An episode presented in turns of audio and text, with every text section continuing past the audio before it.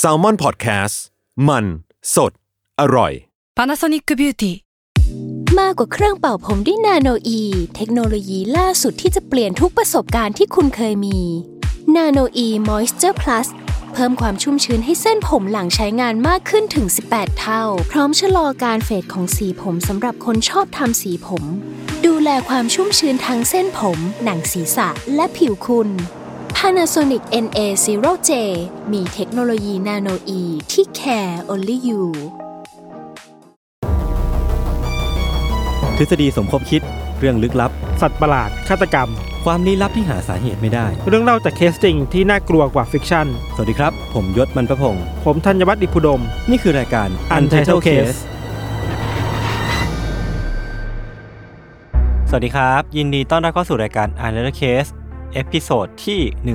121 ครับผม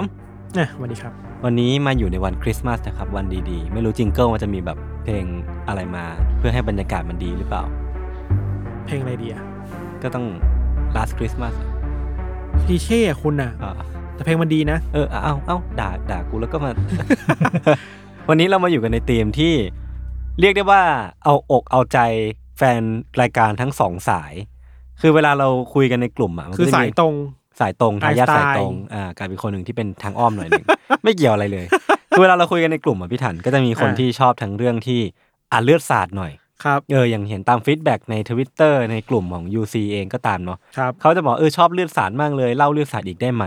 ซึ่ง พอเราเล่าเรื่องเลือดสาดกันไปเนี่ย อืม ก็จะมีอีกคนกลุ่มหนึ่งที่มาบอกว่า เออ ตอนนี้โหดเกินไปขออนุญาตข้ามนะคะอะไร ก็ เงี้ย มีทั้งสองฝั่งแหละ เออเออใช่ เข้าจ ใช่ ได้ ก็เลยกลายเป็นว่าในธีมเนี้ยในในวันคริสต์มาสเนี้ยเราก็เลยเลือกธีมที่มันน่าจะครอบคลุมได้ทั้งกลุ่มคนฟังทั้งหลาย ๆ รูปแบบนะครับ ก็คืออ ม ธีมที่ชื่อว่าของขวัญ ครับ ก็เหมือนว่าเราเนี่ยจะเล่าเรื่องธีมของขวัญเพื่อเป็นของขวัญให้กับคนผู้ฟังทุกคนนะครับ อืม ซึ่งวันเนี้ยมันก็จะมีทั้งสองรสชาติเนอะแต่จะไม่ อืม บอกก่อนแล้วกันว่ามันจะเป็นรสชาติไหน เขาเขาจะเดาไม่ได้กันเลยเหรอวะ ผมว่าเขาเดาได้แหละว่าพี่ทันก็จะมา เออไม่ต้องไม่ต้องอะไรแหละก็คือ ก่อนเข้าเรื่องพี่ทันผม disclaimer ไว้ก่อนเลยแล้วกันว่า น่าจะโหดร้ายมาก คือ คือตอนพี่โจบอกว่า เอออีพีนี้เนี่ย ๆเออย ศทันแบ่งกันนะว่าใครจะเอาเรื่องที่ อ่ะพวกมึงไปเลือกกันมา ชุบชูจิตใจคนหนึงเอาเรื่องเรื่องศาสตร์แล้วคิดในใจว่า ต้องเลือกด้วยเหรอ ต้องเลือกเลยเหรอวะ ก็รู้อยู่แล้วป่ะ เออก็รู้อยู่แล้วผมก็ผมก็คือไม่ต้องทักไปถามพี่โจว่าเอ้ยพี่โจพี่ทันเขาเล่าเรื่องอ่าโอเคกู น่าจะเขียนสคริปต์ไปได้เลยคือรู้อยู่แล้วว่ามันน่าจะน่าจะมาประมาณไหน ครับ ครับวันนี้พี่ทันเป็นคนเริ่มก่อนฮะ ครับ อย่างที่ยศบอกไปครับว่า EP นี้ค่อนข้างแตกต่างเนาะ ม ซึ่งของเราเองอ่ะ ก็ค่อนข้างดิสเทิร์บประมาณหนึ่ง ครับ เพราะฉะนั้นมันก็จะมีเรื่องราวที่มีความรุนแรงครับ รวมถึงมีเรื่องเกี่ยวกับสภาวะจิตใจ ความรุนแรงในครอบครัว อืม ซึ่งมันอาจจะส่งผลต่อจิตใจได้เนอะถ้าใครไม่พร้อมก็อย่าเพิ่งฟัง ครับ ข้ามไปก่อนได้นะครับ ไปฟังยศต่อได้เลย เออ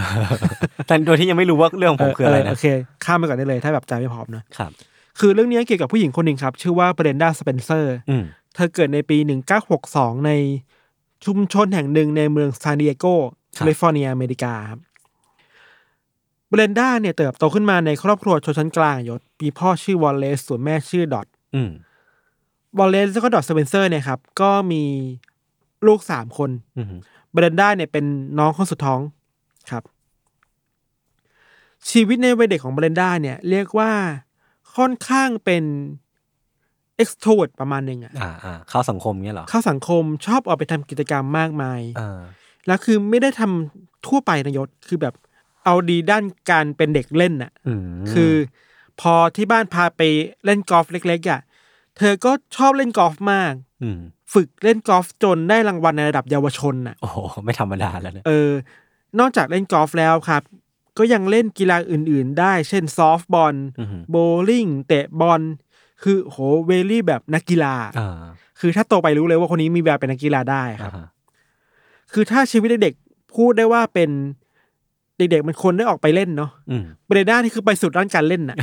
แถมได้รางวัลด้วยอะ คือเด็กๆควรจะออกไปเรียนบ้าง แต่ว่าจุดเปลี่ยนของเบรด้าก็เกิดขึ้นในปี 1972 ครับยศ คือในตอนนั้นน่ะเธออายุได้ประมาณ 10ขวบ อืม ครอบครัวที่เคยแบบสมบูรณ์แบบอะ่ะ ก็เริ่ม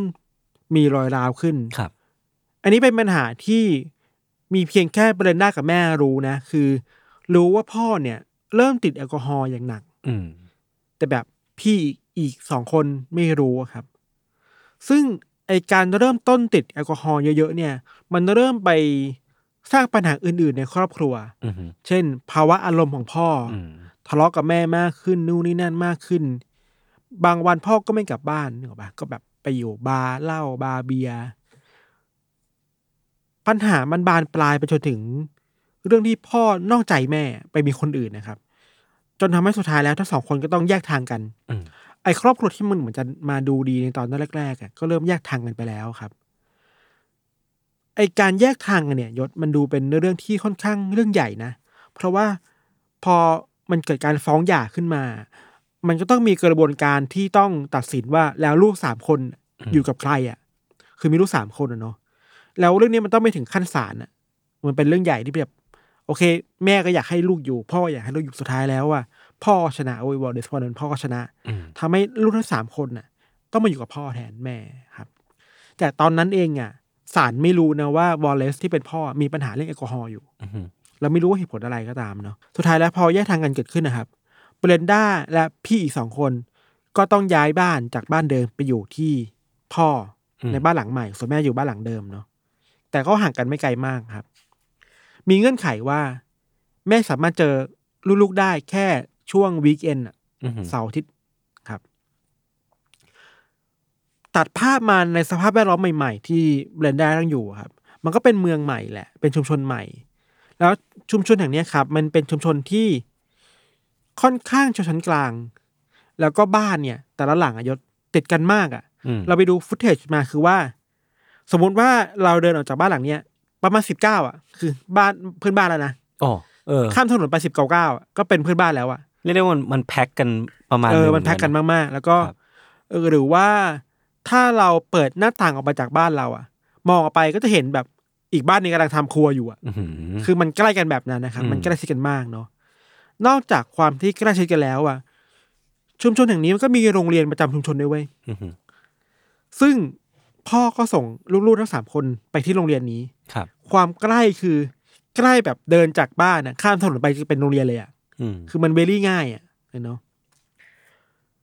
พอย้ายโรงเรียนมาอยู่ที่โรงเรียนหลังใหม่ที่ถึงแม้ว่ามันจะใกล้บ้านมาก มันสะดวกมากขึ้นนะครับ แต่ว่าเบรนด้าก็เริ่มเปลี่ยนไปเป็นคนละคนนะยศ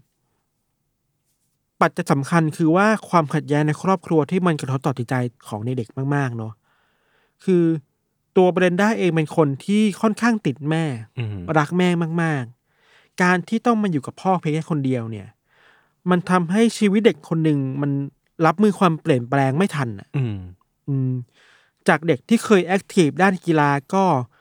ไม่เล่นกีฬาแล้ว อืม ไม่ค่อยอยากเอาไปวิ่งเล่นเท่าไหร่ ด้วยความที่ยังเป็นเด็กวัยประมาณสิบขวบต้นๆนะครับยศ เราเข้าใจว่าไอการก่อร่างสร้างบุคลิกของเด็กคนหนึ่งอ่ะ ในวัยนั้นมันสำคัญเนาะ อืม แล้วเด็กมันผูกพันกับแม่ คือตัวตนของเด็กกับแม่ มันผูกพันกันอะเวลาเห็นคุณค่าในตัวเอง การเห็นแบบอยากเห็นโมเดลอะก็มีแม่เป็นโมเดลอะแต่พอไม่ได้อยู่กับแม่แล้วอะไอโมเดลเนี้มันหายไปอะ อืม ถูกปะไอการคิดถึงคุณค่าในตัวเอง ความสนุกต่างๆ ความเชื่อมโยงที่เคยมีอะมันหายตามไปด้วยอะเออ ชีวิตมันก็เริ่มไม่มีความสุขครับในในมุมของเบรนด้าเนาะ นอกจากไอ้พาร์ทที่เรื่องการก่อร่างบุคลิกที่มันหายไป เริ่มไม่มีความสุขเพราะเพราะว่าแม่ไม่อยู่แล้วเนี่ย อีกปัญหาหนึ่งที่เกิดขึ้นตามมาคือตอนเนี้ยพอพ่อกับแม่แยกกันอยู่อะยศพ่อเริ่มเผยด้านมืดตัวเองมากขึ้นเรื่อยๆอะ อืมอืม คือไม่มีใครมามองเห็นแล้วไงเนี่ยปะโดยแสดงออกถึงความเสพติดแอลกอฮอล์ชัดเจนมาก วันหนึ่งไม่ทำอะไรก็แบบเอาเหล้าเข้าบ้านเอาเบียร์เข้าบ้านอะไรเงี้ยโดยตัวเขาเองก็เริ่มใช้ความรุนแรงกับเบรนด้าและลูกๆเว้ย อืม ทั้งมิตินี่สลับเบนได้านะ สิ่งที่เบรนด้าเจอมีทั้งความรุนแรงด้านร่างกายและเรื่องเพศเนาะ โอ้ เออ ในตอนกลางวันนะครับวอลเลซมักจะออกไปกินเหล้าเมานอกบ้าน แล้วกลับมาตอนเย็นก็จะกลับมาด้วยความโมโหอะ่ะ อืม แล้วเวลาโมโห เวลาเมาๆก็จะเรียกเบรนด้าออกมาแล้วแบบ ตบตีอะ่ะ ซึ่งโหดมากอะตบตีทำร้ายร่างกายเธอเนาะซึ่งเรื่องแบบนี้ครับ มันเกิดขึ้นวันแล้ววันเล่าสะสมไปเรื่อยๆครับ อะไรแบบเนี้ยมันทำให้แบรนด้ากลายเป็นคนละคนไปแล้วยศจากเด็กที่สดใสมันเริ่มซึมเริ่มเศร้าเนาะจากเด็กที่เคยเรียนดีได้เกรดดีๆอะก็เริ่มผลการเรียนตกต่ำเว้ย เริ่มถูกเพื่อนมองว่านี่เป็นแกะดำของห้องอะตัวเบรนด้าที่เคยชอบ ชอบพูดคุยกับเพื่อนๆน่ะ ก็เริ่มกลายเป็นคนที่ปลีกออกมาอยู่คนเดียวอะเริ่มไม่สูงสิงกับใคร เริ่มไม่เข้าสังคม มีเพื่อนน้อยมากๆครับ จนมีปัญหาเรื่องการสร้างสังคมในโรงเรียนใหม่ไปเลยเนาะจริงๆแล้วอย่างที่เราบอกว่า ในทุกเสาร์อาทิตย์อะ อืม เบรนด้าก็จะกลับไปหาแม่ อือหือ ซึ่งแม่เองก็เห็นสัญญาณนี้นะเว้ยว่าเฮ้ยลูกสาวเรา แปลกแปลก มันแปลกๆไปมันซึมซึมๆไปจริงๆนะ ถึงแม้เธอจะแฮปปี้เวลาอยู่กับแม่แต่ว่า อันนี้คือการแฮปปี้เกินไปอะ มันเหมือนจงใจให้แม่แบบไม่คิดมากหรือว่าอะไรพวก อะไรประมาณนั้นน่ะแต่เขาด้วยด้วยความที่เป็นแม่ลูกกันแล้วจะเซนเซนได้ว่า อั อั น น เนี้ยลูกลูกไม่ปกติแล้ว ครับ คุณดอดเองที่เป็นแม่เนี่ยก็พยายามหาทางช่วยอยู่ครับ แต่ข้อมูลที่เราไปหาเจอมาคือว่าไอการที่จะดึงลูกกลับมาอยู่ด้วยแบบคอมพีตอ่ะมันต้องมีกระบวนการทางกฎหมายเว้ยจ้างทนายความมีการทำเรื่องต่างๆ มากมาย ซึ่งตัวคุณดอดในเวลานั้นเองอยู่ในสภาพที่ไม่สามารถเอาเงินที่มีอยู่อะมาซัพพอร์ตไหวอะ อือหือ ซัพพอร์ตไอกระบวนการทางกฎหมายนี้ได้อะมันต้องใช้เงินอะเนาะ ครับ ไอ้เรื่องนี้ก็เลยไม่ค่อยขึ้นหน้าเท่าไหร่เว้ย พอสถานการณ์เป็นแบบนี้อ่ะช่องทางที่เบรนด้าจะกลับมาหาแม่ มันก็ยากขึ้นเริ่มเหมือนแบบปิดประตูตายแล้วอ่ะคือแม่ก็ไม่มีกำลังที่แบบ ไปไปจ้างทนายมาสู้อะครับ เธอเริ่มมองว่าเอ้ยทางออกมันเริ่มน้อยลงว่ะ ปัญหามันก็ถูกสะสมมาขึ้นมาเรื่อยๆเนาะเคยมีความพยายามที่พี่ๆอ่ะจะพาเบรนด้าไปหาหมอ อืม ไปหาหมอด้านจิตแพทย์อะแต่พ่อก็ไม่ยอมเว้ยห้ามไม่รู้เพราะอะไรเหมือนกัน จากที่ผ่านมาปัญหาด้านสุขภาพจิตที่มันเกิดขึ้นจากความท็อกซิกของพ่อยศ ตอนเนี้ยมันเริ่มเข้าขั้นย่ำแย่มากๆเลยเว้ย อืม คือโดนพ่อ abuse อะเนาะ ตัวเบรนด้าเองก็ต้องเจอกับความโชคร้ายเพิ่มเติมอะคือ พอโตขึ้นมานะอายุสิบสี่ปีอะเธอก็ประสบอุบัติเหตุ คือขี่จักรยานไปแล้วก็ไปชนโดนเสาโทรศัพท์อะ อืม เสามันหนามากอะมันทำให้หัวของเธอตรงบริเวณหน้าครับ ได้รับผลกระทบอย่างรุนแรงอะแล้วพอไปเอ็กซเรย์ไปสแกน พบว่าไอบริเวณสมองส่วนหน้า frontal lobe อะ อืมอืม ได้รับความเสียหาย แต่หมอไม่สามารถวินิจฉัยได้ว่ามันจะเกิดอะไรขึ้นหรอหลังจากนี้บ้าง ครับ แค่เอ็กซเรย์เรารู้ว่าไอ้ฟรอนทัลโลบมันเสียหาย อ่า ฟรอนทัลโลบอะสมองส่วนเนี้ยมันทำหน้าที่หลายอย่างเนาะหนึ่งในนั้นคือมันคอยกำกับอารมณ์ความรู้สึกเราอะรวมถึงการใช้ตรรกกะ การตัดสินใจต่างๆด้วยครับ ซึ่งมันอาจจะสมมติฐานได้ว่า เมื่อบริเวณนี้ของเรนด้าเสียหายไอการควบคุมอารมณ์ มันก็เสียหายไปด้วย อืม อายุหลังจากนั้นนะครับ ในช่วงวัยประมาณ 13ถึง45 เนี่ย ถือได้ว่าเป็นจุดที่พีคมาก ๆ ของเบรนด้าครับ อย่างที่เราบอกว่าเจอพ่อท็อกซิกพ่ออบิวส์แล้ว มีอุบัติเหตุกับสมองอีกอะ่ะ เธอเริ่มมีพฤติกรรมที่ก้าวร้าวขึ้นมาอย่างที่แบบไม่เป็นมาก่อนนะยศ อืม มีเคสหนึ่งคือ เคยไปเล่นกับเพื่อนในโรงเรียนน่ะ แล้วมันมีบีบีกันน่ะ อืมอืม สิ่งที่เบรนด้าทำคือเอาบีบีกันนั่นน่ะ ออกมาแล้วก็แบบออกไปยิงคนนอกโรงเรียนอ่ะ อืม โอเค มันดูอาจจะดูเป็นความโซนน่ะ แต่แบบเฮ้ยอันนี้มันมันแปลกๆแล้วเนอะวะ อ่า หรือแบบเอาไปข้างนอกแล้วแบบเอาไปปล้นร้านขายของชำอะไรเงี้ย อืม ซึ่งแบบสุดท้ายแล้วเธอก็ถูกควบคุมพฤติกรรมไปปัญหาคือโรงเรียนก็รู้ ว่านี่เบรนด้ามีปัญหานะจากไอ้เคสบีบีกันเนี่ย ก็คิดว่าเฮ้ย ต้องพาเด็กคนเนี้ยไป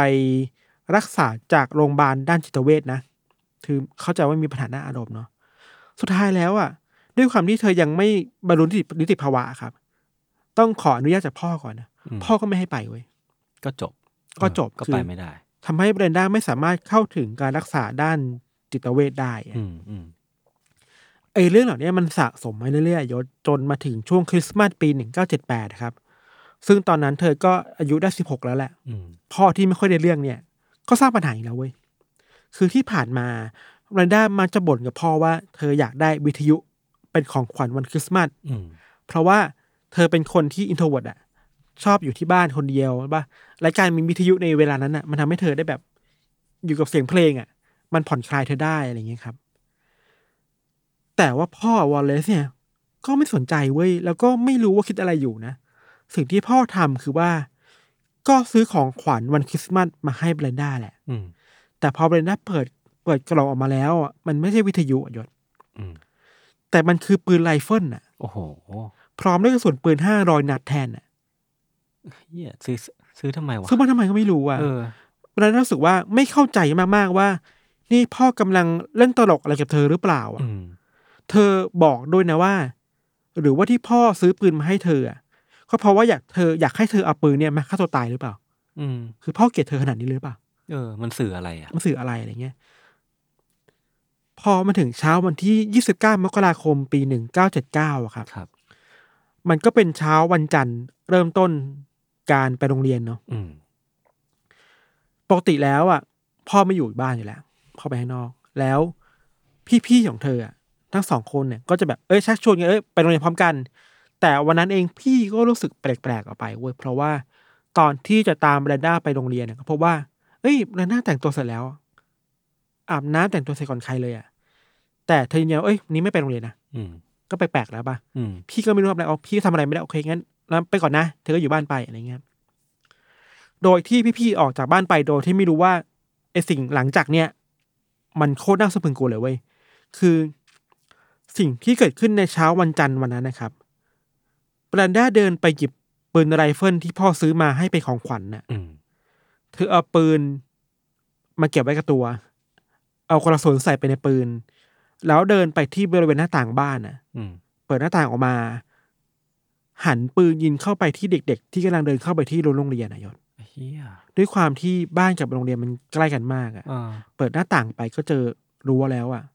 คือมันเป็นช่วงเวลาที่เด็ก ๆ นักเรียนและพ่อแม่กำลังเดินเข้าไปโรงเรียนอะ ครับ เธอยิงปืนทีละนัดสองนัด โดยที่สภาพมันคือวุ่นวายมากๆ อ่า เด็กๆ เข้าใจว่าเด็กๆ วัยแบบประถมอ่ะ ต้องแบบ วิ่งหนี ล้มลุกคลุกคลานวิ่งหนี อ่า ร้องไห้ เพราะไม่รู้เกิดอะไรขึ้นแล้ว ด้วยความที่มันวุ่นวายแล้วไม่มีใครรู้ว่าเสียงปืนมันดังจากไหนอ่ะ อืม ก็ทำอะไรแบบไม่ค่อยได้เนาะบรันดาไม่ได้หยุดแค่นัดเดียวหยศเธอยิงออกไปประมาณสี่สิบกว่านัดอะ โอ้โห โดนคนบ้างไม่โดนคนบ้างครับ ผลของเหตุการณ์นี้คือว่ามีเด็กๆ ที่ได้รับบาดเจ็บแปดคน อืม แล้วก็มีครูใหญ่เสียชีวิตหนึ่งคน ครับ ครูคนเนี้ยเป็นคนที่พยายามจะเข้าไปช่วยเหลือเด็กๆที่กำลังแบบหวาดกลัว คือวิ่งเข้าไปช่วยเด็กอะ อืม แต่แบบก็โดนยิงนะครับ หลังจากยิงเสร็จอะเธอก็กลับไปขังตัวอยู่ในภายในบ้านเนาะไปถึงแบรนด้าเนาะตามรายงานข่าวคือว่า เธอขังตัวเองอยู่ที่เนี่ยเจ็ดชั่วโมงอะ อืม คือตำรวจก็ไม่กล้าเข้าไปเว้ยเพราะไม่รู้ว่าเกิดอะไรขึ้นในบ้านหลังนี้อะครับ ติดต่อพ่อก็ช่วยอะไรไม่ได้อะไรเงี้ย มันมีเหตุการณ์หนึ่งที่น่าสนใจมากๆ คือว่า ตอนที่มันมีข่าวแล้วแล้วพวกตำรวจไปที่เหตุการณ์นี้แล้วอะก็มีนักข่าวไปด้วยเนาะมีนักข่าวคนหนึ่งที่โทรไปหาแบรนด้าในบ้าน คือไปรู้เบอร์บ้านมา พอรู้ว่าบ้านหลังนี้มีมือปืนอยู่อะโทรเข้าไปคุยกับแบรนด้าว่าเอ้ยทำไมคุณทำแบบนี้ คุณมีเหตุผลอะไร สิ่งที่แบรนด้าตอบคือว่า ที่ทำไปแบบนี้เพราะว่าไอดอลไลค์มันเดย์ อืม เพราะว่าฉันไม่ชอบมันจันทร์อะ อืม แค่นี้เลยเว้ย แต่เข้าใจแหละว่ามันมีเหตุผลหลังจากนั้นน่ะ อืม แต่คำตอบคือไม่ชอบวันจันทร์เพราะว่ามันเป็นวันที่สดใสเกินไปอ่ะ อืม เธอไม่ชอบความสดใสแบบนี้ แต่พอเวลาผ่านไปมาเจ็ดชั่วโมงครับ หน่วยสวอตของอเมริกาก็เข้ามาควบคุมสถานการณ์ได้นะ แล้วเธอก็ถูกควบคุมตัวไป เรื่องมันก็ถูกพิจารณาคดีไปแล้วก็ถูกจำคุกประมาณขั้นต่ำคือยี่สิบห้าปี จนถึงตลอดชีวิตอะไรเงี้ยครับ พอถึงอยู่ในคุกเนี่ย เจ้าหน้าที่ก็เข้าไปตรวจสอบสภาพร่างกายจิตใจ แล้วพบว่าเนี่ยเธอเป็นซึมเศร้า อืม แล้วก็ได้รับผลกระทบจากการที่มีอุบัติเหตุบริเวณสมองจริง ๆ แต่ปัญหาคือเธอไม่เคยถูกรักษาเลยอะ อืม เออ เข้าใจว่าเธอน่าจะออกมาใช้ชีวิตได้แล้วแหละ คือผ่านเวลาไป 25 ปีแล้วอะไรน่าจะดีขึ้นอะไรอย่างเงี้ยครับแต่ว่าเคสนี้ก็เป็นเคสที่ทำให้คนตั้งคำถามเยอะว่า เด็กอายุ 16 ปีอะยศสามารถทำอะไรแบบนี้ได้ขนาดนี้เลยเหรอ อืม อะไรเงี้ย แล้วก็คนก็ต้องถามถึงเรื่อง สภาพแวดล้อมในชุมชนและในบ้านด้วยว่า ในบ้านมันท็อกซิกแค่ไหนนะ อืม ที่ทำให้เด็กคนหนึ่งกลายเป็นมือปืนที่น่ากลัวได้มากขนาดนี้ครับ อืม ประมาณนี้ยศ โอ้โห โหดและน่ากลัวมาก เออ แล้วแล้วสุดท้ายคือเหมือนเธอก็ออกมาใช้ชีวิตตามปกติแล้วใช่ไหมแบบเหมือนได้รับการรักษาอะไรอย่างงี้ป่ะพี่ทัน เข้าใจว่าครับ เพราะว่าออกมาก็โตแล้วครับ อืม ยี่สิบห้าอย่างน้อยบวกสิบหกก็ประมาณ สาม 40กว่าอะไรประมาณนั้นน่าจะโตเป็นผู้ใหญ่แล้วครับ อืมอืมโอ้ผม เข้าใจว่า มัน โดยรวมคือมีคนเสียชีวิตสองคนอีกคนหนึงเราไม่แน่ใจว่าใคร แล้วก็ อืม บาดเจ็บประมาณเก้าคนอะไรเงี้ย อืม ยศว่าไงนะ ผมว่ามันมัน อันนี้มันคือผลกระทบที่ชัดเจนมากๆของของ อืม เรื่องแบบ domestic abuse เลยอะ อืมอืมม เออแล้วก็ทั้งเรื่องของอาการเจ็บป่วยด้วยแหละ แต่ว่า อืม หลักๆ คือมันมันประกอบสร้างหลายอย่าง คือเจ็บป่วยก็ส่วนหนึ่งแต่ว่า อืม สิ่งที่สภาพแวดล้อมที่เธออาศัยอยู่อะเป็นส่วนสำคัญมากๆเลยเนาะ ใช่ใช่ เออ เวลาเราจัดดูซีมาหลาย ๆ ตอนแล้วก็ชอบพูดถึงว่าเอ้ยปัญหาในวัยเด็กมันสำคัญมาก ๆ เนาะ อืม อย่างเคสนี้มันสำคัญมาก ๆ เลยอะ แบบมาก ๆ แบบ เออไม่ไม่รู้มันไม่น่ามีเคสไหนที่ชัดเจน มันชัดเจนมากว่า เวลาเด็กคนหนึ่งกำลังเติบโตไปในครอบครัวที่ดูเหมือนจะมีความสุขอะ อืม แต่พอเจอพ่อที่ abuse ขนาดเนี้ย อืม abuse ทั้งทางเพศทั้งทางร่างกายทั้งเรื่องนี้นั่นมากมายอะ ครับ มันทำให้เด็กเปลี่ยนไปนะ อืม มันมีบทวิเคราะห์หลังจากนี้ออกมาด้วยครับว่า ไอภาพปัญหาที่มันเกิดขึ้นกับเบรนด้ามันมันมันฉายภาพให้เราเห็นว่า ที่เธอทำหนีออกไปเพราะเธอไม่สามารถจัดการปัญหาได้ไง เออเออ คือเธอไม่รู้จะแฮนเดิลไอความเลวร้ายที่เข้ามาในชีวิตยังไงแล้วอะ่ะ อืม สุดท้ายคือ วิธีการระบายแบบหนึ่งก็คือ พกปืนที่พ่อเป็นของขวัญอะ อืม ยิงคน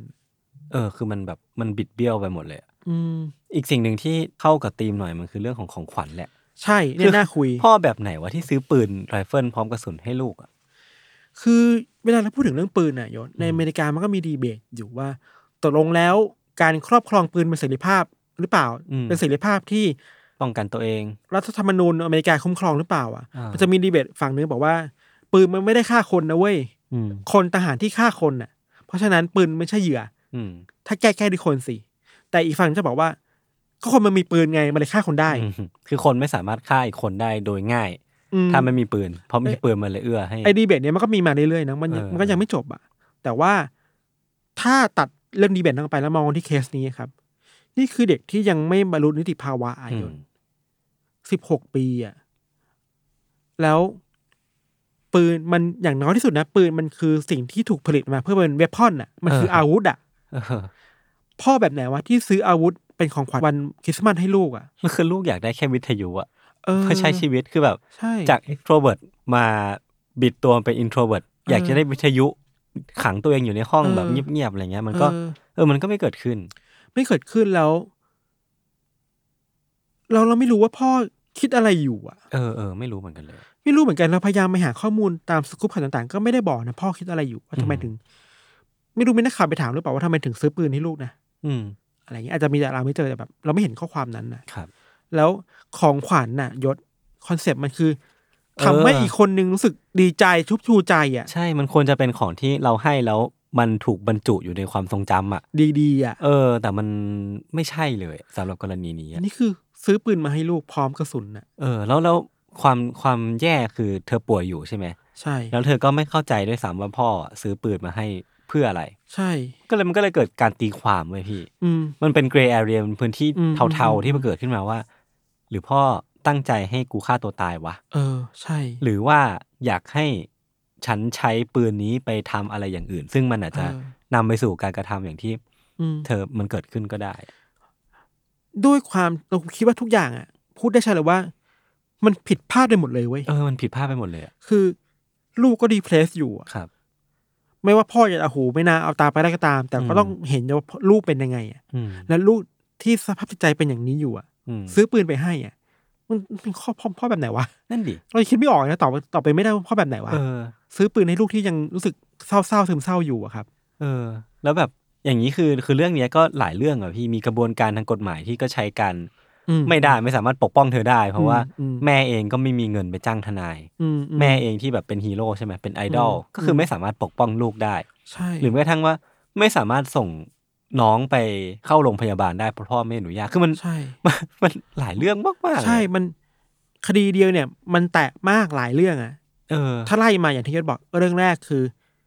เรื่องกฎหมายอ่ะ อืม เวลาเราพูดถึงการเข้าถึงทางกฎหมายอ่ะ อืม มันมีเงินอ่ะ ครับ เงินมันไม่ได้หนีจากเรื่องกฎหมายเรื่องกระบวนการยุติธรรมไปครับ อืม แล้วเคสนี้คือแม่ก็ไม่มีเงินเพียงพอจริงๆนะ ใช่ ที่จะไปดำเนินเรื่องทางกฎหมายไปจ้างทนาย ซึ่ง มา มันก็แพงแหละ เออ เออ ซึ่งจะไปจ้างทนายมาเพื่อขอลูกกลับมาได้อะ อืม หรือว่ามันมีช่องทางอื่นแหละ แต่แค่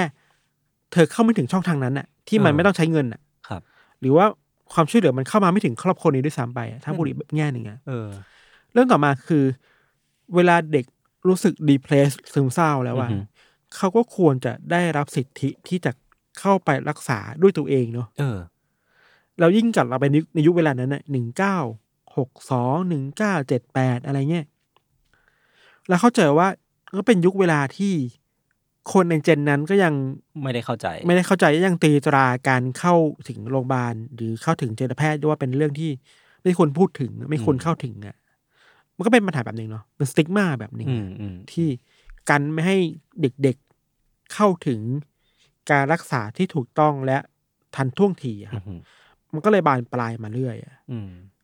ต่อมาคือความท็อกซิกภายในบ้านนี่แหละยศ จริง หรือว่าเรื่องใหญ่มาก เออ อาจจะเป็นปัจจัยสำคัญที่สุดเลยในคดีนี้คือความท็อกซิกของของพ่ออะ ซึ่งเราก็ไม่รู้ว่านอกเหนือจากที่เธอเล่า มันมีอะไรเยอะอีกบ้างอะไรเงี้ย จริง ๆ เราตัดรายละเอียดไปเยอะ ๆครับ เออเวลาเราพูดถึง sexual abuse ในในบ้านอ่ะ อืม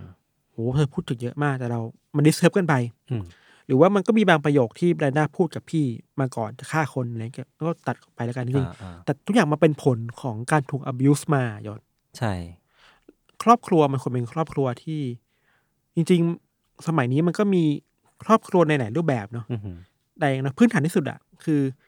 คนที่เป็นพ่อแม่ก็ควรจะแบบ เลี้ยงดู เลี้ยงดูอะ เออ โอเคแหละ ถือว่าเป็นหน้าที่ไหม ในฐานะที่เป็นมนุษย์ด้วยกันเองอะ อืม คนที่มีกำลังมากกว่าดูแลกว่า ให้กำเนิดมาก็เลี้ยงลูกตามธรรมเนียมปกติดูแล้วแหละ อืม แต่อย่างน้อยคือคุณคุณไม่อบิวคุณไม่ท็อกซิกกับลูกๆอะ มันเออมันมันคือคนละเรื่องกันนะ มันแบบมันไม่ควรจะเกิดขึ้นด้วยซ้ำอะไรเงี้ย อืม แล้วถ้าตามไทม์ไลน์ที่พี่ทันเล่าอ่ะอีกสิ่งหนึ่งที่น่าสนใจก็คือ คือพ่อเป็นแอลกอฮอลิกตั้งแต่ อืม ก่อนที่จะหย่ากับแม่ อืม แล้วทำไมศาลถึงแบบไม่รู้เรื่องนี้ตอนที่ตัดสินว่าแบบ น่าสนใจ จะให้ใครเป็นผู้ปกครองอ่ะ ใช่ใช่ใช่ คือแบบโอ้โหอันนี้ผมขึ้นแทนแบบมึงไม่รู้ได้ไงวะ ใช่ เออ มีบางคนที่เราไปอ่านในพวกพวกคอมเมนต์มาครับ เขาบอกว่าในแง่หนึ่งนอกจากสายไม่สนใจแล้วอะ อืม มันคือการเข้าข้างผู้ชายด้วย อ่ามัน อะ มันคือ masculinity อืม นะ แล้วก็อีกอย่างหนึ่งคือทั้งเรนด้าและทั้งตัวแม่เองอะ่ะ กลัวหยศ อือหือ คื อ๋อ อ คือเข้าใจว่าด้วยความที่วอลเลซที่เป็นพ่อมีความท็อกซิกหนักมาก อืม แล้วมี potential ที่จะทำร้ายร่างกายกันได้อะ ก็เลยแบบถูกกดขี่ด้วยความก เอ ลั อ ว มันถูกกดขี่ด้วยความกลัวจนไม่กล้าพูดออกไปอะ เออ เราคิดว่าอะไรอย่างเนี้ยก็น่าสนใจอยู่มีเหมือนนะคือเวลาเราพูดถึงเด็กๆ ที่อยู่ในครอบครัวที่ถูก abuse มา ครับ แล้วชอบมีคนแบบเอาทำไมไม่แจ้งความ อือื ทำไมไม่ทำนู่นทำนี่น่ะจริงๆแล้วต้องเข้าใจด้วยว่าคนเหล่านี้เขาเป็นเหยื่อ อืม แล้วเหยื่อมันถูกกดทับด้วยความกลัวมาตลอดชีวิตอ่ะ เมันไม่ใช่ทุกคนที่จะแบบ กล้าก ล้า พูดขนาด เอ นั้น อเออแล้ว มัน เราก็ มัน ไม่ ต้องใช้ความกระหายมากๆอ่ะ ไม่มีสิทธิ์ไปจัดว่าแบบไม่กล้าเอง เพราะไม่พูดเองอะไรเงี้ยเนาะ อืม มันคืออ ม ก็ อืม ก็โทษเหยื่อประมาณหนึ่ง เรายิ่งเป็นแบบเนี้ยครับ เราสลับเราเองนะเราพูดในทางคนนอกแล้วว่าเวลามาผ่านมานานแล้วอ่ะ ครับ เราตั้งข้อสังเกตแบบนี้เว้ยว่า ด้วยความที่สภาพชุมชนมันใกล้กันมากอ่ะ อืมอืม มันเป็นไปได้ไหมนะว่ามันอาจจะมีคนที่ก็รู้ อ่า เออใช่ รู้เรื่องมองเห็นอะไรบางอย่างที่เกิดขึ้นกับเด็ก ๆ เหล่านี้อยู่อ่ะ อืม อย่างน้อยคือต้องเห็นพ่อที่ขี้เมาคนหนึ่งที่สร้างปัญหา ความเสียงดังความรู้รู้สึกนี่หรอกปะ เออน่าจะต้องรู้แหละ คือชุมชนมันใกล้กันมากไงอย่างที่เราบอกมันเดินไกลแค่ไม่กี่ก้าวก็ได้เสียงแล้วอะ อืม แปลว่าไอการเลือกที่ที่จะอยู่กันแบบไม่สนใจกันและกันเนี่ย อืม มันก็เป็นปัจจัยหนึ่งนะ ที่ทำให้ปัญหามันเกิดขึ้นได้อะ เออ เราเราชอบพูดถึงว่าไอ้ยนี่นี่คือเรื่องส่วนตัวเราไม่ควรเข้าไปยุ่งหรอก อือหือ แต่ว่า แต่เมื่อเราคิดว่ามันมันมีเส้นอยู่ที่มันควรเข้าไปยุ่งได้ เออ เว้ย ใช่ใช่ใช่ บางเรื่องอะ ครับ เช่นเนี่ยเมื่อคุณเห็นว่าเด็กๆ เหล่านี้มันไม่ปกติแล้วอะ อืม เขาถูกอะไรมาหรือเห็นพ่อเสียงดังพ่อ abuse กันอ่ะนี่นแหละ คุณเข้าไปยุ่งแบบว่า อืม คุณเข้าบินวอลฟแค่ไหนนะอะไรอย่างเงี้ย อืม หรือแม้แต่หน่วยงานที่ดูแลด้านสวัสดิการของคนนะครับสังคมสงเคราะห์อะไรเงี้ยก็ต้องแอคทีฟขึ้นหรือเปล่า อื ตั้งคำถามสังคมแบบนี้นะอะไรอย่างเงี้ยครับ ครับ สุดท้ายแล้วก็นั่นแหละมันเป็นคดีที่ ยอดภูเขามันคือ การให้ของขวัญที่ อะไรก็ไม่รู้ของพ่ออะ อืม นำสู่สิ่งนี้อะ อือหือ แต่เราคงบอกไม่ได้แหละว่า เพราะพ่อให้ของขวัญแบรนด้าเลยไปฆ่าคน อืม ไม่ ไม่ได้ซิมเปิลขนาดนั้น มันไม่ซิมเปิลขนาดนั้น เราไม่สามารถพูดได้ง่ายขนาดนั้น แต่ว่า อย่างที่เราบอกว่าเราไล่ชีวิตมาว่า อืม โหเจออะไรเยอะแยะมากมายครับ ครับ ประมาณนี้ครับ โอเคครับ ครับเรื่องของเราประมาณนี้ครับ เดี๋ยวพักฟังโฆษณาสักครู่นะครับ แล้วกลับมาฟังเรื่องของยศต่อในเบรกหน้าครับ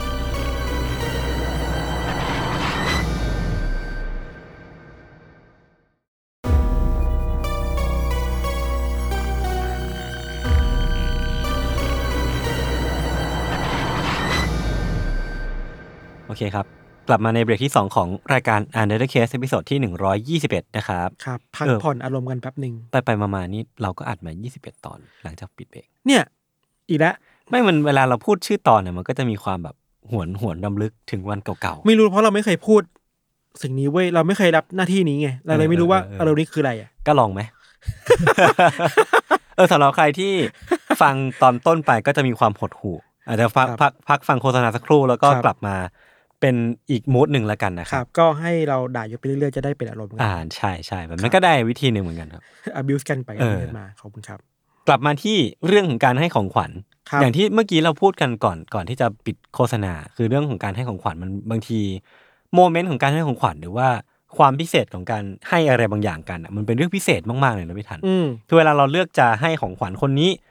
เราก็จะเลือกของสิ่งนี้ที่เป็นแบบของที่เราตั้งใจเลือกเราแบบคิด อืม มาแล้วว่าคนเนี้ยน่าจะชอบอะ อืม มันก็เลยแบบแสดงถึงความใส่ใจเนาะความเอาใจใส่ แล้วก็แสดงถึงความเข้าใจด้วยว่าคนที่เรากำลังจะให้ของขวัญเขาไปอะเขาเป็นคนยังไงวะเขา ครับ ต้องการอะไรอะไรอย่างเงี้ยครับ ผมก็เลยรู้สึกว่าส่วนตัวรู้สึกว่าการให้ของขวัญมันเป็นเรื่องที่เป็นเป็นเรื่องดีอะ อืม ไม่ว่าคุณจะเป็นใครเวลาคุณได้ของขวัญมาจากใครก็ตามเนี่ยก็จะ อืม รู้สึกดีอยู่เสมอเลยเนาะเพราะว่าห่อของขวัญเนี่ยมันก็จะหีบห่อเอาความรู้สึกดีๆเอาไว้ซะส่วนใหญ่ แต่ว่าบางครั้งเนี่ยครับความรู้สึกเหล่านั้นน่ะมันก็อาจจะไม่เคยถูกเปิดออกมาก็ได้ อืม อันนี้จริงๆ เรื่องนี้มันจะไม่ได้ชุบชูใจขนาดนั้น แต่ว่า อื ก็ ม เป็นเรื่องที่ค่อนข้างฮาร์ดวอร์มมิ่งในเชิงมีความเศร้าๆ อยู่นิดนึง แต่ว่าก็มีความแบบอบอุ่นใจในตอนท้ายอะไรเงี้ยค ฮา รั ร์ด บ วอร์มิ่งเนี่ย เป็นอะไรกับฮาร์ดล็อกเกอร์ไหม คล้ายๆกันก็คือเป็นช่องอีก อ่า ช่องหนึ่งของ พี่เอก ครับ ขอบคุณครับ อ่าครับ อ่า ผม ต่อมาครับ คือเนี่ยคือคือเรื่องราวของครอบครัวธรรมดา อะธไรวะรรมดาครอบครัวหนึ่งครับ อ่า ที่อยู่ในอังกฤษ อืม ชื่อว่าครอบครัวแมคคินสตรี ครับ พวกเขาเนี่ยอาศัยอยู่ในเมืองที่ชื่อว่าเคมฟอร์ดนะครับ เรื่องเนี้ยต่ออาจจะต้องย้อนกลับไปในปี 2014 คือครอบครัวแมคคินสตรีอย่างที่บอกไปว่าเป็นครอบครัวธรรมดาทั่วไปเลยครับ มีพ่อชื่อว่าแอนดรูอายุ 48 ปีในปี 2014 เนี่ยนะครับ คือเขาเนี่ยเป็นวิศวกรอยู่ในสายงานที่เกี่ยวข้องกับการทำเบียร์ คืออยู่ในพวกองค์การบรูเวอรี่นะครับ แล้วก็คุณแม่เนี่ยชื่อว่าวิกกี้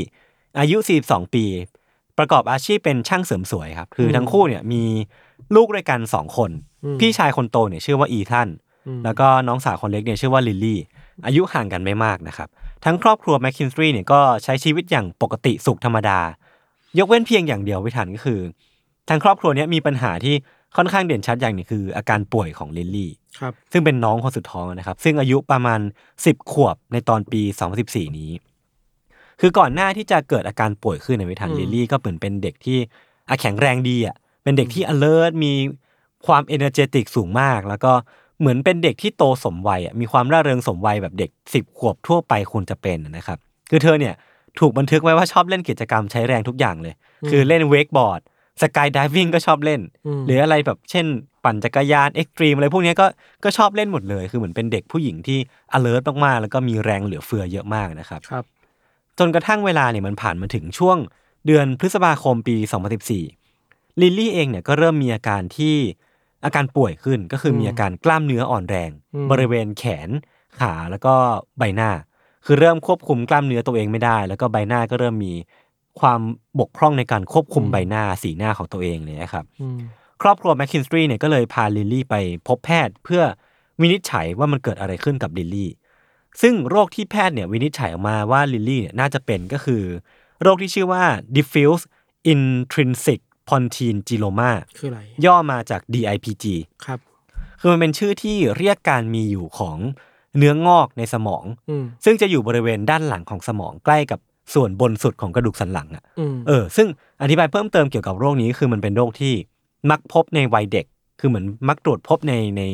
คนที่ยังมีวัยประมาณ 10 ขวบ 15 ขวบอะไรเงี้ยครับพี่ทัน ครับ ซึ่งมันไม่มีการรักษาแบบหายขาด อย่างเช่นแบบพวกมะเร็งอะไรพวกเนี้ยคือก็ต้องรักษา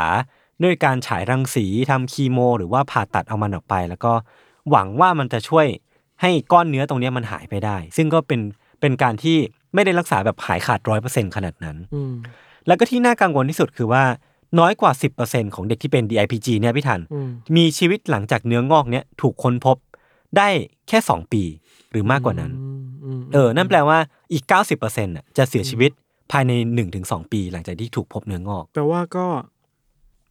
อันตรายมาก ใช่ ๆอื มันเป็นโรคที่อันตรายมากๆ โดยสรุปคือมันเป็นโรคที่ร้ายแรงถึงชีวิต แล้วก็เป็นโรคที่หายากประมาณหนึงเหมือนกัน ครับ ซึ่ง คำสรุปแค่เนี้ยพี่ฐานก็เพียงพอที่จะทำให้ครอบครัวของแม็กซินสตรีเนี่ยเริ่มวิตกกังวลมากๆอะและชีวิตของทางทางครอบครัวเนี่ยก็เริ่มที่จะพลิกผันไปในไปในแง่ที่มันค่อนข้างน่ากังวลนะนะครับ ซึ่งจากลิลลี่เนี่ยที่เคยเป็นเด็กที่เคย alert แล้วก็ อืม ร่าเริงตลอดเวลา วันเนี้ยอาการของ DIPG มันทำให้เธอควบคุมร่างกายตัวเองไม่ได้เว้ย อืม คือเหมือนพยายามแบบจะเคลื่อนที่ตัวเองด้วยตัวเองก็ไม่ได้ อืม พูดก็ไม่ชัด เพราะว่า อืม ควบคุมกล้ามเนื้อบนใบหน้าไม่ได้ กลืนอาหารเองก็ไม่ได้เพราะว่าควบคุมอะไรบางอย่างไม่ได้ อืม แล้วมันก็มีอีกหลายอาการที่ทำให้เธอเนี่ยไม่สามารถใช้ร่างกายของตัวเองเนี่ยไปทำอะไรที่มันสนุกสุดเหวี่ยงแบบที่เคยได้อีกแล้ว เขา อะ ต้องระวังใช่ไหม ใช่แล้วก็แบบไม่สามารถทำได้ด้วยซ้ำอะไรนะครับ ซึ่งในกรณีของลิลลี่อ่ะเนื้องอกที่พบอยู่ที่บริเวณสมองเธอเนี่ยมันอยู่ในบริเวณที่ไม่สามารถผ่าตัดได้ เพราะว่ามันถ้าผ่าตัดไปมันมีโอกาสที่จะเกิดความร้ายแรงเกิดขึ้นหรือว่าอาจจะแย่ไปกว่าเดิมทำให้ลิลลี่เนี่ยต้องรับการรักษาผ่านการฉายแสง อยู่เป็นระยะเวลาประมาณ 6 อาทิตย์ ครับ คือประมาณเดือนครึ่งอะนะครับ ครับ ซึ่งมันก็เป็น 6 อาทิตย์ที่ค่อนข้างหนักหนามากๆ แต่ว่าตัวลิลลี่เองอ่ะก็เป็นเด็กที่เข้มแข็งมากเว้ย คือเธอไม่ไม่เคยปริปากบ่นเลยอะว่าแบบเฮ้ยหนูเหนื่อยจังเลย หนูขอพอได้ไหม แต่ว่าคือเธอแบบสู้อะสู้ไปกับคุณหมอ สู้ไปกับครอบครัว แล้วก็เลยเหมือนมันผ่าน 6 อาทิตย์นั้นมาด้วย progress ที่ค่อนข้างน่าพอใจ จนเวลาผ่านไปเนี่ยลิลลี่ก็สามารถกลับมาที่บ้านได้ในที่สุดช่วงประมาณช่วงกลางเดือนกรกฎาคม ครับ ตอนนั้นเนี่ยลิลลี่เนี่ยอาการดีขึ้นแล้วพี่ทันคือเคี้ยวอาหารได้เองแล้ว แล้วก็เริ่มพูดได้แล้วแล้วก็เริ่มกลับมาเดินด้วยตัวเองได้อีกครั้งหนึ่ง ซึ่งก็ถือว่ามันเป็นเป็นความก้าวหน้าที่ค่อนข้างน่าพึงพอใจอ่ะจากเด็กที่ไม่สามารถเดินได้แล้วอะไรเงี้ยไม่สามารถพูดได้ตอนนี้เริ่มกลับมามีอาการปกติมากขึ้น แต่ว่ามันก็เป็นเพียงความดีใจเพียงแค่ชั่วยามอ่ะ อืม เออคือพอเวลามันผ่านไปไม่นานประมาณอาทิตย์อาทิตย์สองอาทิตย์อะไรเงี้ยครับ อืม อาการของลิลลี่ที่มันเคยแย่ แล้วตอนนี้มันกลับมาดีขึ้นอ่ะ มันก็เริ่มกลับไปแย่อีกครั้งหนึ่งอ่ะ เออคือ เหมือนเธอเริ่มที่จะพูดไม่ได้อีกครั้งหนึ่งเธอไม่สามารถเดินได้อีกต่อไปแล้ว คือพอครอบครัวเนี่ยนำเธอไปตรวจซีทีสแกนอีกครั้งหนึ่งก็พบกับความจริงว่า เนื้องอกอ่ะที่มันอยู่บริเวณสมองของเธอเนี่ย อืม มันโตขึ้นอีกครั้งหนึ่งอะ อืม เออ คือตอนแรกมันครอบควบคุมอยู่แหละ แต่ว่าพอไปเช็คครั้งหนึ่งเนี่ย มันโตขึ้นอยู่ใน progress ที่ค่อนข้างน่ากังวลมากๆแล้ว ตอนนั้นครอบครัวของลิลลี่เนี่ย ก็ได้รับการบอกจากหมอครับว่า มันไม่มีอะไรที่หมอเนี่ยจะสามารถทำเพื่อช่วยลิลลี่ได้แล้ว อืม คือเหมือนไอ้ก้อนเนื้อตัวเนี้ยหรือว่าเนื้องอกตัวเนี้ยมันเติบโตจนเกินเยียวยาไปแล้วอะไรเงี้ย ครับ สุดท้ายในเดือนพฤศจิกายนปี 2014 เนี่ย ลินลี่ก็ได้เสียชีวิตลงจากการพยายามต่อสู้กับเนื้องอกตัวเนี้ยในสมองมาอย่างเข้มแข็งมากๆ แม้ว่าเธอจะพยายามสู้กับมันอย่างเต็มที่แล้วก็ตาม แต่ว่ามันก็ไม่สามารถยับยั้ง แล้วก็ไม่สามารถห้ามให้มันพรากชีวิตเธอไปได้นะครับ อืม ซึ่งการเสียชีวิตลงของลินลี่อ่ะที่เหมือนเป็นดอกไม้ของครอบครัวแมคคินสตรีอ่ะ ครับ มันก็ทำให้ทางครอบครัวเนี่ยตกอยู่ในความเสียใจแล้วก็อยู่ในสเตจที่ค่อนข้างพังทลายอ่ะ อืม เออคือไม่สามารถบอกได้ว่าพวกเขาจะรู้สึกอะไรอยู่ เพราะว่าพวกเขาทั้งทั้งครอบครัวไม่สามารถช่วยชีวิตลูกสาวตัวเองเอาไว้ได้ อืม มันน่าจะอยู่ในบรรยากาศที่ค่อนข้างหดหู่พอสมควรนะค ครั รับ บ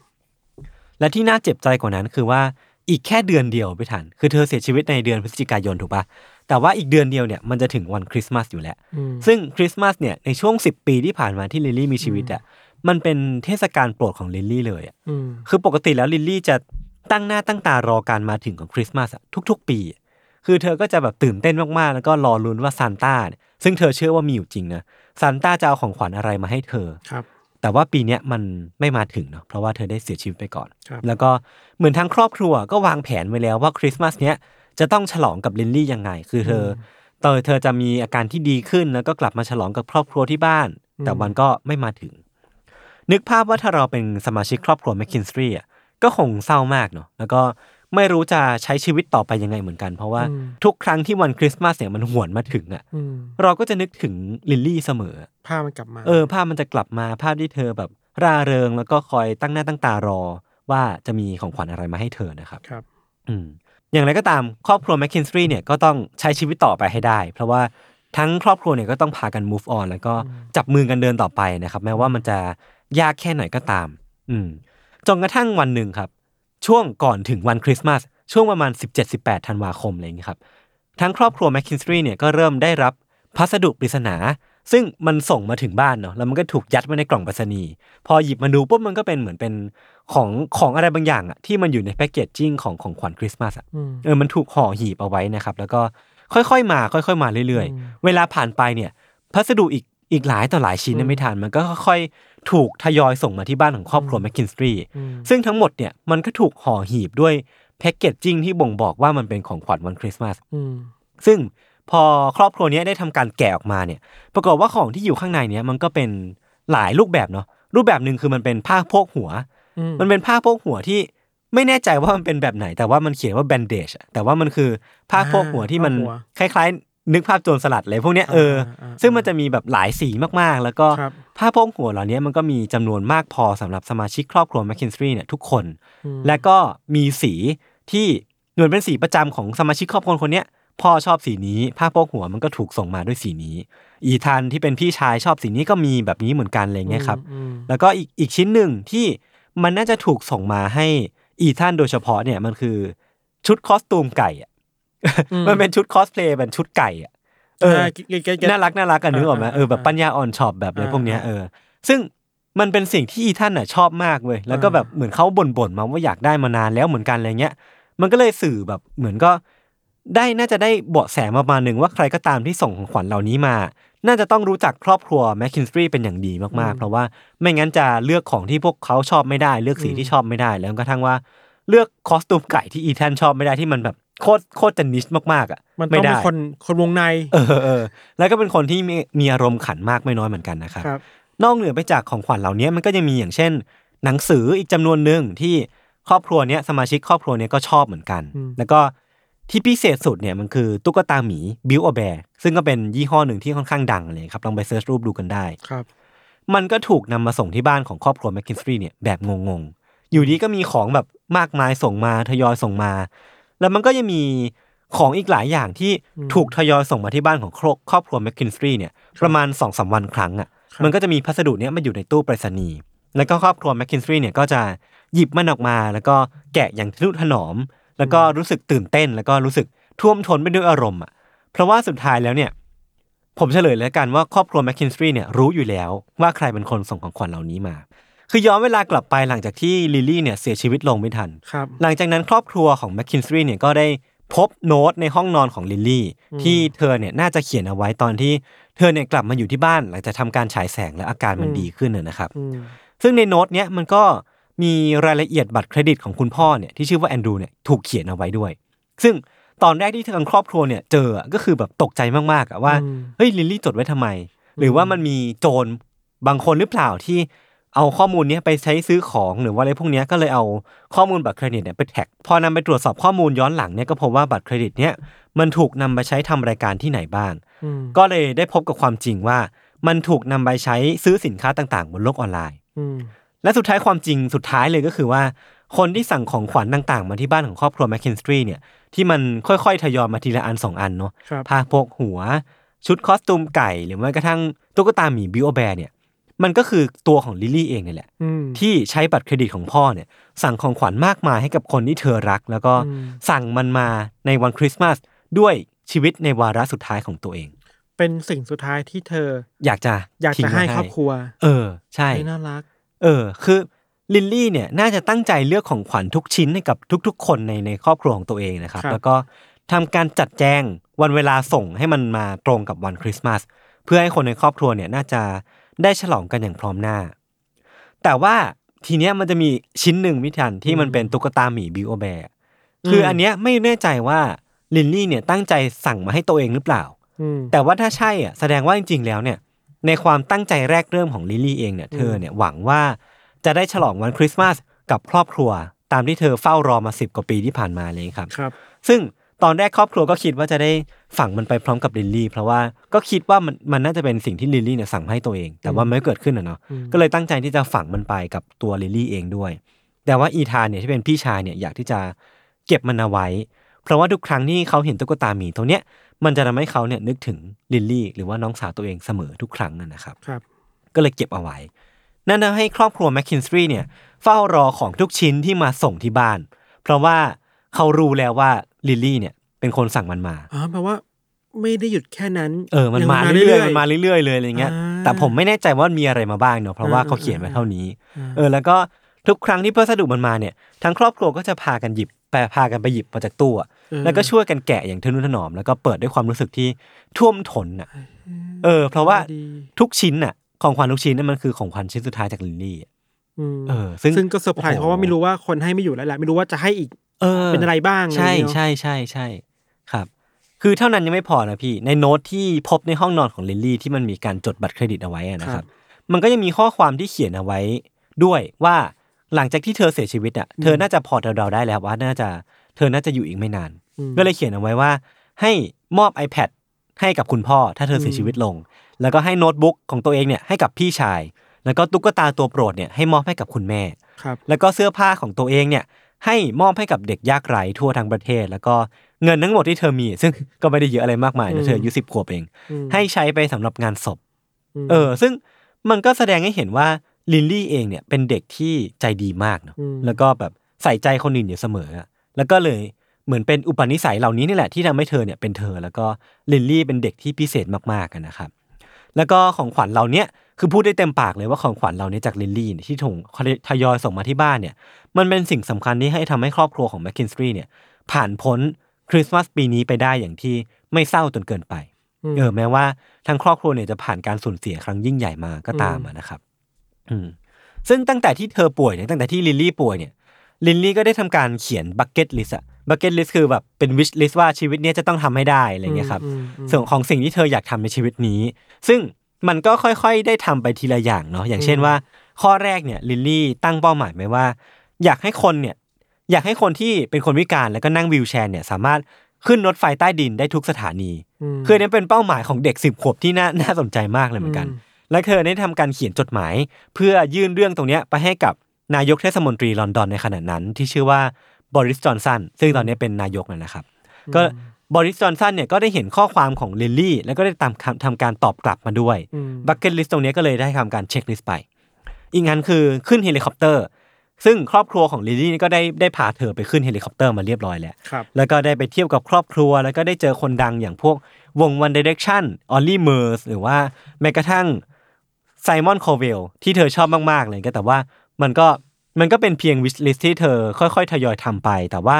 มันก็ยังมีอีกหลายอย่างที่ลินลี่เนี่ยอยากจะทำก่อนที่เธอจะเสียชีวิต แต่ว่า อืม สุดท้ายเนี่ยเธอก็เสียชีวิตไปก่อนทำให้ครอบครัวของแมคคินสตรีเนี่ย อืม มีภารกิจที่จะสารต่อเป้าหมายทั้งหลายเหล่าเนี้ยให้มันครบให้ให้เพื่อเป็นการเติมเต็มความฝันให้กับลูกสาวตัวน้อยต่อไปแม้ว่าเธอจะเสียชีวิตไปแล้วก็ตามนะครับ อืม ซึ่งมันก็มีทั้งที่ไม่ยากมากอย่างเช่นว่าไปโรงงานช็อกโกแลต ม คือทั้งครอบครัวก็จะพากันไปเพื่อไปถ่ายรูปแล้วก็บอกกับลิลลี่ว่าอ่ะมาให้แล้วนะอะไรเงี้ย น่ารัก เออหรือแม้กระทั่งว่ามีการสร้างอ่างน้ำร้อนในสวนหลังบ้านของตัวเอง แล้วก็มีม้าลาย อยู่ อ่าร อบๆ ซึ่ง อ่า อันเนี้ยยากหน่อยเพราะว่าไม่รู้จะเอาม้าลายมาจากไหนเนาะ ครับ หรือแม้กระทั่งว่าไปไปฟลอริดาไปเที่ยวกับครอบครัวอะไรเงี้ยก็ค่อยๆ ทยอยทำไป แต่ว่าที่ยากที่สุดอ่ะพี่ทันคือลิลลี่เนี่ยเขียนเรื่องเนี้ยไว้ข้อแรกเลยก็คือ เธออยากให้มีสิ่งนี้เกิดขึ้นก็คือ world peace ก็คือ สันติ สัน ภา ติ พ ภาพ โล ข ก องโลก อ่า ซึ่งครอบครัวแมคคินสตรีเนี่ยก็อาจจะไม่สามารถทำได้เพราะว่ามันเกินตัวไปหรือเปล่าอะไรเงี้ยเนาะ อ่า เออแต่มันก็แสดงให้เห็นเนาะว่าลินลี่เองก็เป็นเด็กตัวน้อยที่มีความฝันอันยิ่งใหญ่ แล้วก็มีครอบครัวที่พร้อมที่จะสานต่อความฝันนี้ให้เธอแม้ว่าเธอจะเสียชีวิตไปแล้วก็ตาม อืม อืม เป็นหนังได้เลยนะ ใช่นั่นดี ฉากแบบว่า เราไม่รู้ว่าของขวัญนี้ของใครอ่ะ เออเออ แต่พอเดาได้ อ๋อ นี่คือดิลลี่ ใช่คือ ส่งมาให้ โอ้โ จากอดีตอะไรเงี้ย น้ำตาท่วมอ่ะ บอกเลย หรือภาพที่แบบ โอเค เราไปที่ที่ลิลลี่อยากไปกัน เออ แล้วก็ถ่ายรูปมาฝากเธอ เออ มันฮาร์บอมมี่เหมือนที่ยศบอกว่ะ ใช่ใช่ ชุบชูจิตใจ แต่ว่าในความชุบชูจิตใจมันก็มีความเศร้าอะเพราะว่า อืม สุดท้ายแล้วเนี่ย สิ่งเหล่านี้มันก็เกิดขึ้นหลังจากที่ลิลลี่เสียชีวิตลงอะไรอย่างเงี้ยครับ ครับ อืม เราคิดว่ามันอยู่ที่เวลาจะมองสิ่งเหล่านี้เลยเนาะว่า เอยแบบ การสูญเสีย อื มันจบไปแล้วอ่ะ อ่าอ่อ่ แต่ความรู้สึกของคนที่ยังมีอยู่กับครอบครัว เ มันยังอยู่อ่ะ ใช่ใช่ เพราะฉะนั้น มันก็ไม่ใช่เรื่องไร้สาระหรอกที่ อืม เราจะทำอะไรให้เขาถึงแม้เขาจะไม่เห็นก็ตามอ่ะ เออเออใช่ผมคิดมันไม่ทันเลย มันมันคือการพยายามตอบแทนความรู้สึกดีๆให้กันแล้ว อืม ในแง่หนึ่งนะเขาอาจจะไม่รู้ตัวได้มันคือการพยุงครอบครัวนี้ต่อไปอ่ะ อ่าใช่ใช่ ใช่ไหม คือการทำตามความฝันของลินลี่อ่ะของครอบครัวแมคคินสตรีเนี่ย ผมคิดว่ามันคือการมันคือการอยู่ต่อไปโดยที่ ใช่ใช่ใช่ ทำไทยยอมรับไปแล้วว่าลินลี่เนี่ยเสียชีวิต แต่ว่ามัน ใช่ ต้องมีสิ่งนี้แหละ ที่ให้พวกเขาเกาะอยู่เพื่อเพื่อที่จะได้มีชีวิตอยู่ต่อไปอย่างที่ไม่เศร้าจนเกินไป ครับ อืมอืมสุดท้ายแล้วเนี่ยผมก็รู้สึกผมก็เลยรู้สึกว่า ของขวัญที่พิเศษที่สุดอะพี่ทัน มันอาจจะไม่จำเป็นต้อง อืม เป็นของที่แพงที่สุดเนอะเพราะว่าลิลลี่เองก็เอาบัตรเครดิตของพ่อไปซื้อด้วยซ้ำอะไรเงี้ย อืมอืม แต่ว่ามันเป็นของที่บรรจุเอาความทรงจำสุดพิเศษเอาไว้อะ อื แล้วมันก็จะมีคุณค่าต่อผู้รับไปอีกนาน ครับ คือผมเชื่อว่าของขวัญที่ลินลี่เนี่ยตั้งใจส่งมาให้ครอบครัวแมคคินสตรีเนี่ย อืม มันจะต้องเป็นของขวัญที่ทางครอบครัวเนี่ยเก็บไว้แบบทั้งชีวิตแน่นอน ใช่ใช่ เออ ไม่มีทางทิ้งแน่นอน กลับไปดูทีไรก็รู้สึกเฮ้ยชุบชุบจิตใจอ่ะ เออ ดูทีไรก็ เออ รู้สึกสบายใจดีใจทุกครั้งอะไร นั่นดิคือมันก็เป็นเรื่องราวน่ารักน่ารักเนาะครับ อืมครับ โอเค ก็ประมาณนี้ครับ ครับ มันจะเป็นเรื่องราวของของขวัญที่ คนละคนละขั้วเหมือนกันเนาะของพิธันมันก็โคตรดิ่งไปเลยอะ นี่รายการเราอยู่ด้วยอยู่ด้วยกันได้ไงวะ เออนั่นดิ เออ จริงๆ ถ้าสมมติว่าใครมีเรื่องราวของของขวัญที่ตัวเองได้รับมาแล้วรู้สึกประทับใจอ่ะก็สามารถมาแชร์กันได้เนาะ อย่างเช่นว่า เป็นของขวัญจากแฟนคนแรกที่ยังจำไม่ลืมเลย หรือว่าเป็นของขวัญที่มอบให้คุณแม่ครั้งแรกอะไรเงี้ย ยุคนี้เขายังให้ดาวกระดาษกันอยู่ป่ะ ไม่น่าแล้วนะ ดาวกระดาษคืออะไรก่อน จริงเหรอ คืออะไร ไม่รู้เหรอ ไม่รู้ เฮ้ย คืออะไร คุณอย่ามามั่ว ไม่ มันคืออะไร มัน มัน มันเป็นแบบไหนอ่ะ แบบสมัยรุ่นผมอะ เออ สมัยมัธยมมาประถมอะ อ่าฮะ คือแบบเพื่อนจะให้ของขวัญกันละกันน่ะ อืม จะพับดาวกระดาษเว้ย ไม่เห็นเคยได้เลย ใส่แก้วสวดโหล เออ แล้วก็ใส่ของขวัญแล้วก็เนี่ย พับมาให้เป็นร้อยร้อยๆดาวเลย จริงเหรอ นะ อ อะไรเงี้ย ไม่ ไม่มีอ่ะ นี่คุณเกิดมายุคไหนวะ ผมก็เด็กกว่าพี่ไม่กี่ปีเอง แต่มันไม่มีแล้วนะผมหรือผมหรือผมแบบไม่มีเองวะ รุ่นคุณให้อะไรกันน่ะ ของขวัญน่ะ ก็ไม่ได้ก็ให้แบบ อะคริสต์มาสน่ะในโรงเรียนมีป่ะ ให้ก็ให้เป็นของขวัญไปเลย ก็ไม่ได้มีดาวกระดาษอะไรนี่ หรอ เออ หรือของพี่ยุคพี่มันคืออามัสเลยวะ คือถ้าคุณไปร้านกิฟต์ช็อปอะ เออ รู้จักร้านกิฟต์ช็อปป่ะ รู้จักรู้จัก โอ้ยไม่มั่นใจขนาดนั้นเลยเหรอ ก็เราไม่มั่นใจละ รู้จักรู้ เอ จั อก มันจะมีของแบบนี้อยู่เว้ย เออ คือของสลากที่คุณเอาไปจับฉลากที่โรงเรียนได้อะ อ่ะฮะ มันจะมีดาวกระดาษอยู่ หรอไม่คุ้นเลยวะไม่คุ้นเลยจริง โอเคเจเนเรชัน โอเค แกร ครับ นี่มันน่ากลัวจริงครับ เอาไว้คุยในเทสทอ a l k ตอนต่อไปครับ ว่าดาวกระดาษมีอยู่จริงหรือเปล่า โอเคครับงั้นก็วันนี้ก็ประมาณนี้ครับ ก็หวังว่าทุกคนจะได้รับฟังตอนนี้แล้วก็จะเป็นของขวัญให้ใครได้หลาย ๆ คน อ่ะคุณอยากได้อะไรของขวัญปีใหม่